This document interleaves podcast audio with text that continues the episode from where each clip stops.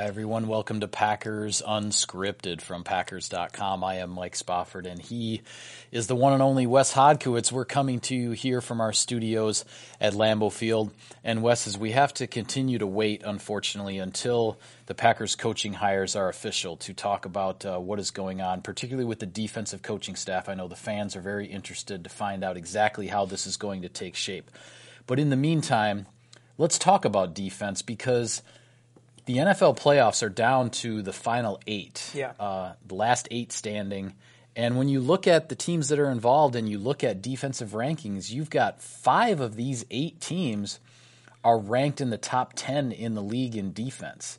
That says something, certainly, about how to get this far, particularly for some teams that are in this position and they don't necessarily have that franchise Hall of Fame quarterback running the show on the other side. Minnesota first in total defense, Jacksonville second in total defense, the Philadelphia Eagles fourth in total defense. Of those eight teams, the top three defenses left in the playoffs all have questions at quarterback. And with all due respect to Case Keenum has had a magnificent run. Right. I don't know how many defensive coordinators out there right now are worried about Case Keenum. Uh, I, I think he's shown that he can manage, he can make plays, but ultimately it's been that Minnesota defense that has put them in positions that even if he has an interception or two in a game, or even if the the percentage, you know, completion percentage isn't where you need it to be, they can still find ways to win because that opposing passer rating is just so gosh darn low. Yeah. Um, this is, I, I think, told you kind of a blueprint though. At the same time, Mike, more and more with these head coaching hires that are being made. For a while, it was kind of in vogue to go after the quarterback guru, and it still is. I mean, you look at um, Nagy now in, in Chicago, they're looking for him to develop Mitchell Trubisky. But there's been some of these guys that have kind of gone against the grain, the Mike Zimmers of the world. Um, mm-hmm. You look at what uh, now the, the way things have developed in Atlanta um, and, and what they've put together over the last number of years. I think it says a lot about the direction of the league right now that, yeah, you have these quarterback reviews, you have the Doug Pedersons of the world now that are leading the charge. But conversely, you also have teams that are trying to find the nice defensive coordinator to be able to to offset that. It's, I think it's really an interesting cat and mouse game that's played out over the last three, four years. Yeah, I think the most interesting one uh, to me when I look at, as you say, over the last few years is what's going on with the Atlanta Falcons because yeah. you had Matt Ryan.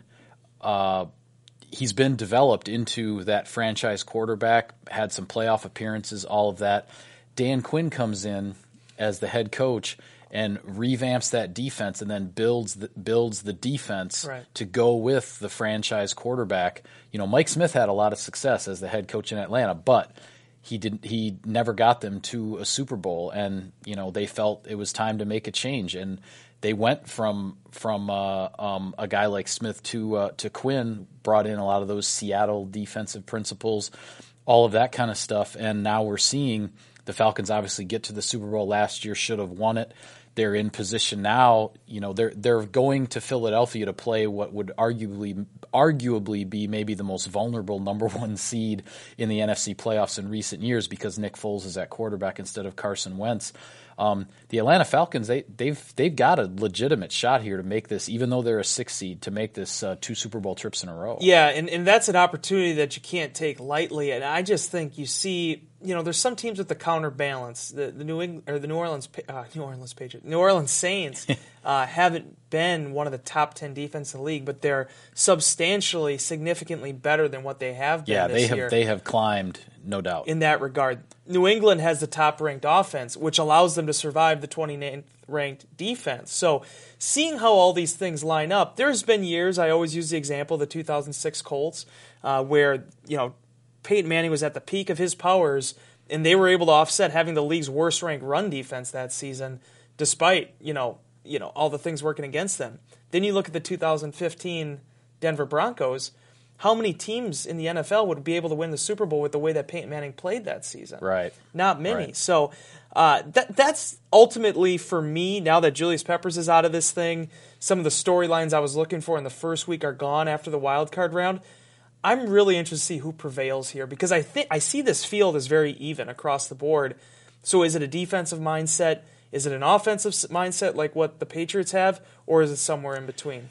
Right, and I think uh, the, uh, the the conclusion to me out of this discussion is it makes me wonder as far as on paper, and we know the games are not played on paper, but does it mean the Pittsburgh Steelers are maybe the favorites to win it all? They've got It's fair. Roethlisberger, Brown, and Bell on offense, and they have the fifth ranked defense. Now, that defense is missing Ryan Shazier from that unfortunate injury. That is a huge loss for a defense that is ranked in the top five in the league.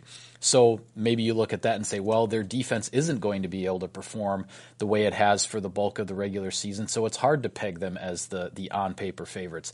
Just really interesting to see how this plays out. Especially, I think in the NFC, you've got these four teams that you can have any one of uh, several different NFC Championship game matches, and I think I think any one of them is is is uh, is certainly possible. This is why this particular year I'm so interested to see a Steelers Patriots AFC Championship game because this year New England's had a lot of problems on defense. Getting they haven't been able to get home with their pass rush.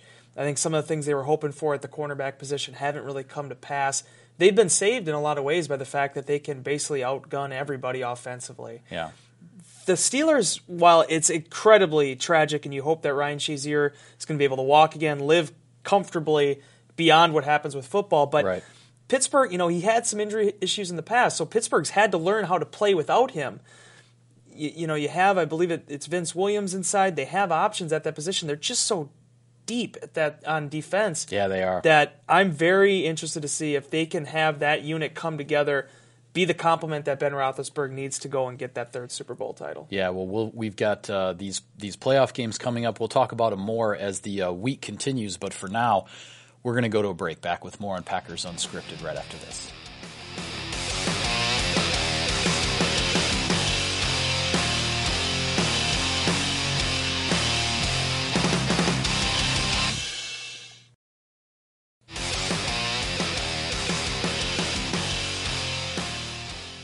Welcome back to Packers Unscripted. Mike Spofford in this chair, Wes Hodkiewicz in that one. And Wes, um, shifting gears here a little bit to go back to the Packers uh, GM uh, front office situation.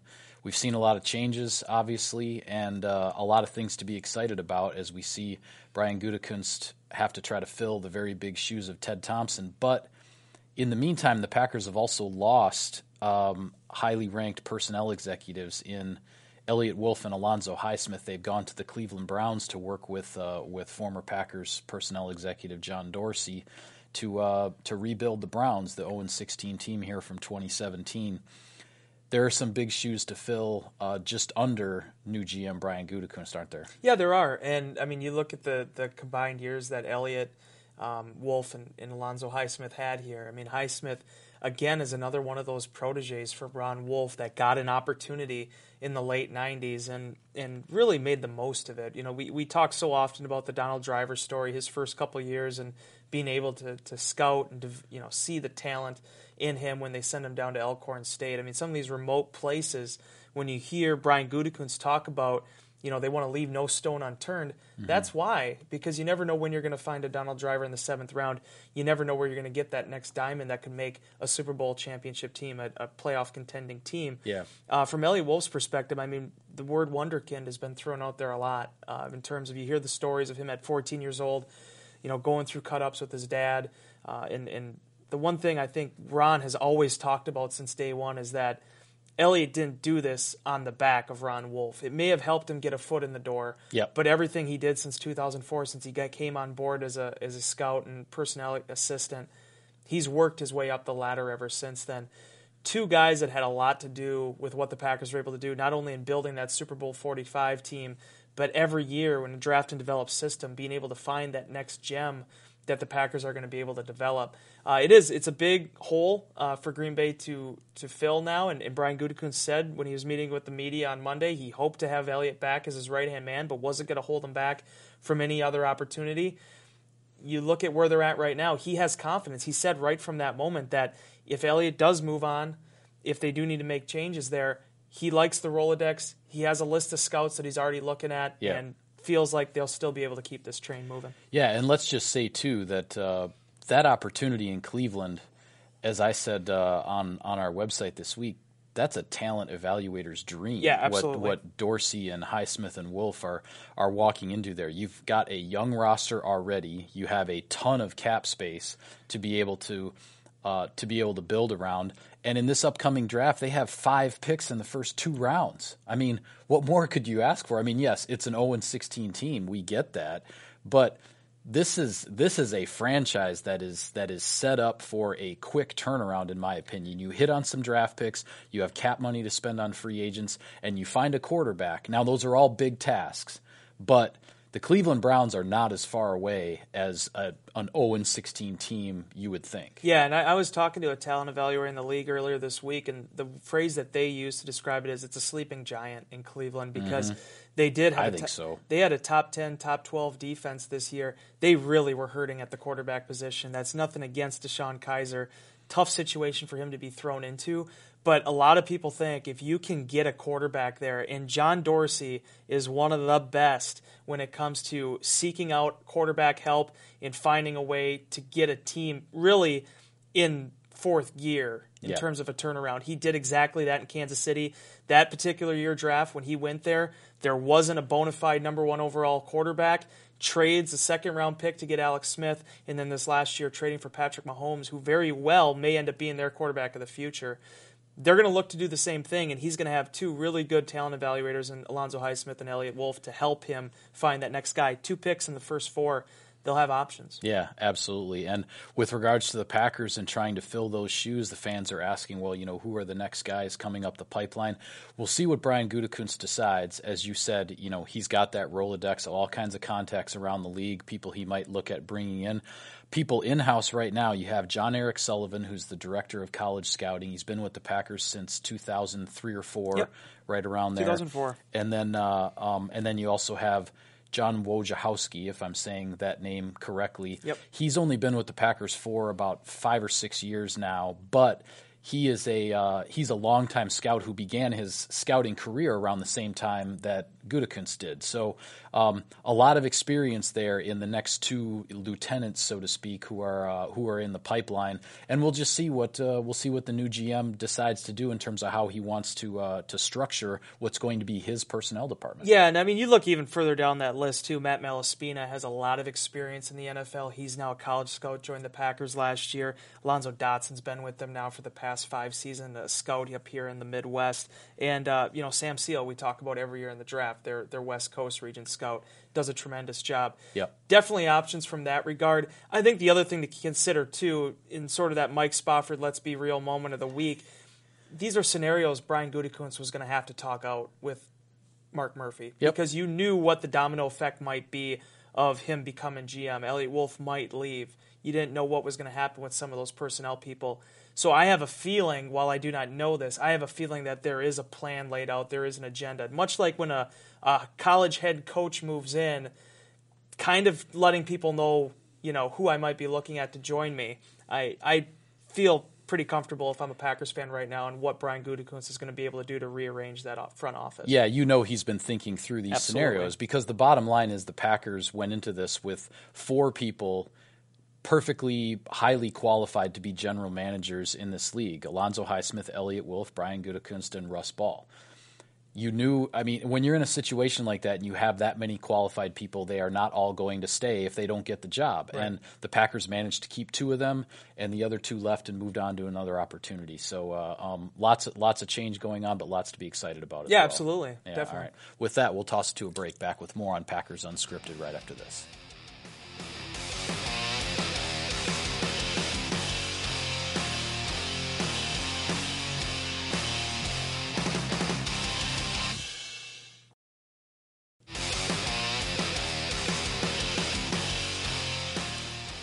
Welcome back to Packers Unscripted. Mike Spofford here, Wes Hodkiewicz over there. And Wes, Packers' new GM Brian Gutekunst wasted uh, no time, I guess, with uh, with inking his first player. The his first official transaction as general manager occurs on Wednesday. He signs a young running back, uh, Northern Illinois product, and I'll try to pronounce the name correctly. It's Joel Bouagnon and uh, an undrafted player from a year ago who tried to make it with the uh, Chicago Bears, but then was injured and, and, placed on IR.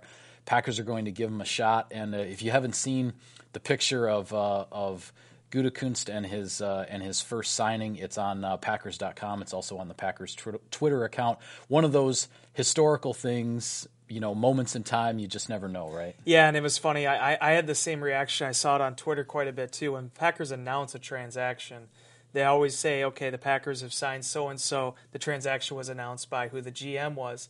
So it was very interesting uh, that first time seeing Brian Gutekunst's name there, yeah. and not Ted Thompson. First time in 13 years, yeah. uh, that that happened.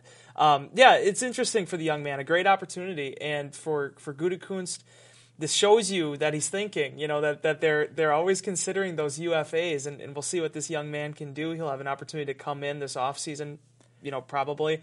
You know, something can always happen, but I mean otherwise he'll be back in April and a chance to compete and make this roster.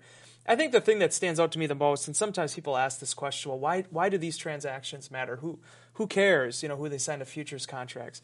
Well, at the end of March last year, nobody was talking about Justin McCray. I even somewhat wrote that off, other than the fact that his brother had been here before. Justin McCray ends up starting eight games.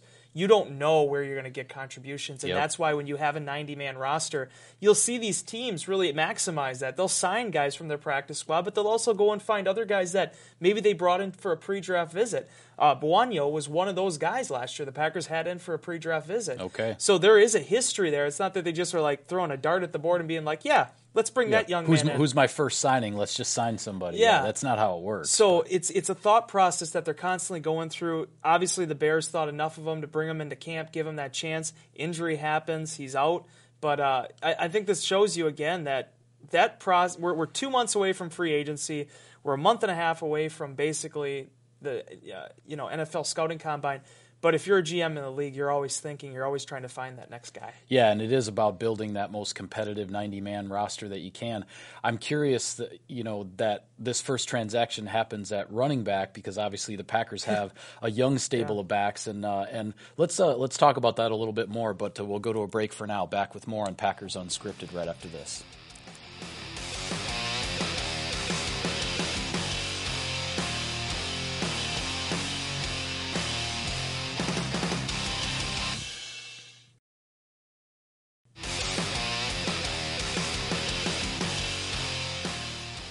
Welcome back to Packers Unscripted. Mike Spofford here, Wes Hodkiewicz all the way over there. And Wes, with regards to the running back situation, as I said, it's kind of curious that uh, that new GM Brian Gutekunst's first signing is a running back because if there's one area that one position that you think um, may not get a whole lot of attention from the Packers in this upcoming draft, it's running back because Right. of what Green Bay did last year, drafting three um, fourth round, fifth round, seventh round. You also have Ty Montgomery in the mix there. Um, Packers really like what they have at the position, and certainly the young young man from Northern Illinois will will add to the competition amongst a bunch of uh, young prospects. But um, Green Bay ends up this season with two rookie running backs who both surpass 400 rushing yards in a season. That's the first time in franchise history that's ever happened with two rookies.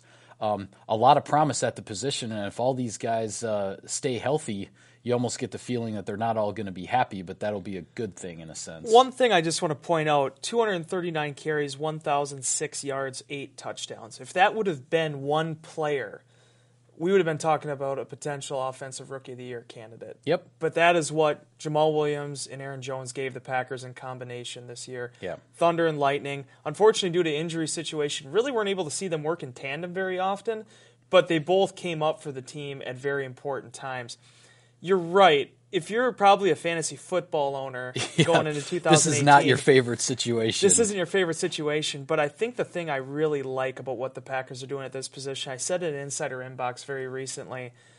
I actually, I was always very critical of what the Patriots did in the fact that they never really settled, other than maybe when Corey Dillon was there, they've never really settled on a running back. They always use three, four different guys. But you start to see, as I cover the league more, the method to their madness Yep. in New England and, and why I think it benefits the group. I'm really interested if the Packers can keep these guys healthy, if they could take a similar approach. Because Jamaal Williams, Aaron Jones, Ty Montgomery, and then obviously Devante May still in that equation as well, they all give you something different. And if you can get a healthy Montgomery with the kind of playmaker he is and the way that Jamaal Williams, how well rounded he is, the explosiveness of Aaron Jones, I think the possibilities are really endless for that position. The fact that the Packers did set that record this year with two running backs over 400 yards rushing individually, first time ever, I think that actually speaks to what they've built coming out of that 2017 NFL draft. Yeah, I think I think the thing that I like the most about this stable of running backs, and particularly the, the two rookies in Jones and Williams that produced so well for Green Bay when they were called upon. You hear a lot of times about running backs that, that they need to get into a rhythm, get into a flow, get lathered up, however you want to say it, in a game these guys were able to produce without necessarily needing that constant yeah. attention, that constant feeding. They they go in the game, they get their they get their number called, and they produce for the offense. They help provide the balance, whether it was for Aaron Rodgers at quarterback or Brett Hundley. There was some balance there, and it wasn't about necessarily having to feed the same guy, you know, six or seven times on one 10 play drive or something to get him going, to get him in the flow. These guys just took what they were given and they got some results. Yeah, and the thing that's impressive about it too is that when there were instances in which they had to be the every down back basically out of attrition at the position, both of those guys stepped up too. Yeah. Mm-hmm. So that's that says a lot about them in terms of what their future is going to be in this league because you have to have that dual mindset. You have to be ready to handle the ball 80% of the time if that's what ends up happening due to the game situation. But you also need to be able to be a fast starter if you're only getting that third offensive possession to make the most out of that. Uh, that is a critical, critical part of being an NFL running back. First down, second down, third down. Whenever you're sent in there, you're able to actually you know make the most of it and produce. Yeah, when you look at these guys heading into their second year, Jamaal Williams I think would like to get you know maybe more explosive, be able to to, to take some of those eight yard runs and make them more explosive plays. Whereas Aaron Jones, he knows if he can work on his pass protection, yeah. he'll get on the field more and be more reliable in an every down sense. But uh, with that, we've got to call it a wrap on this edition of Packers Unscripted. Be sure to follow all of our coverage of the team on Packers.com. On Twitter, you can still find him at Wes Hod. I am still at Mike Spofford at Packers for the team account. Thanks for tuning in, everybody. We'll see you next time.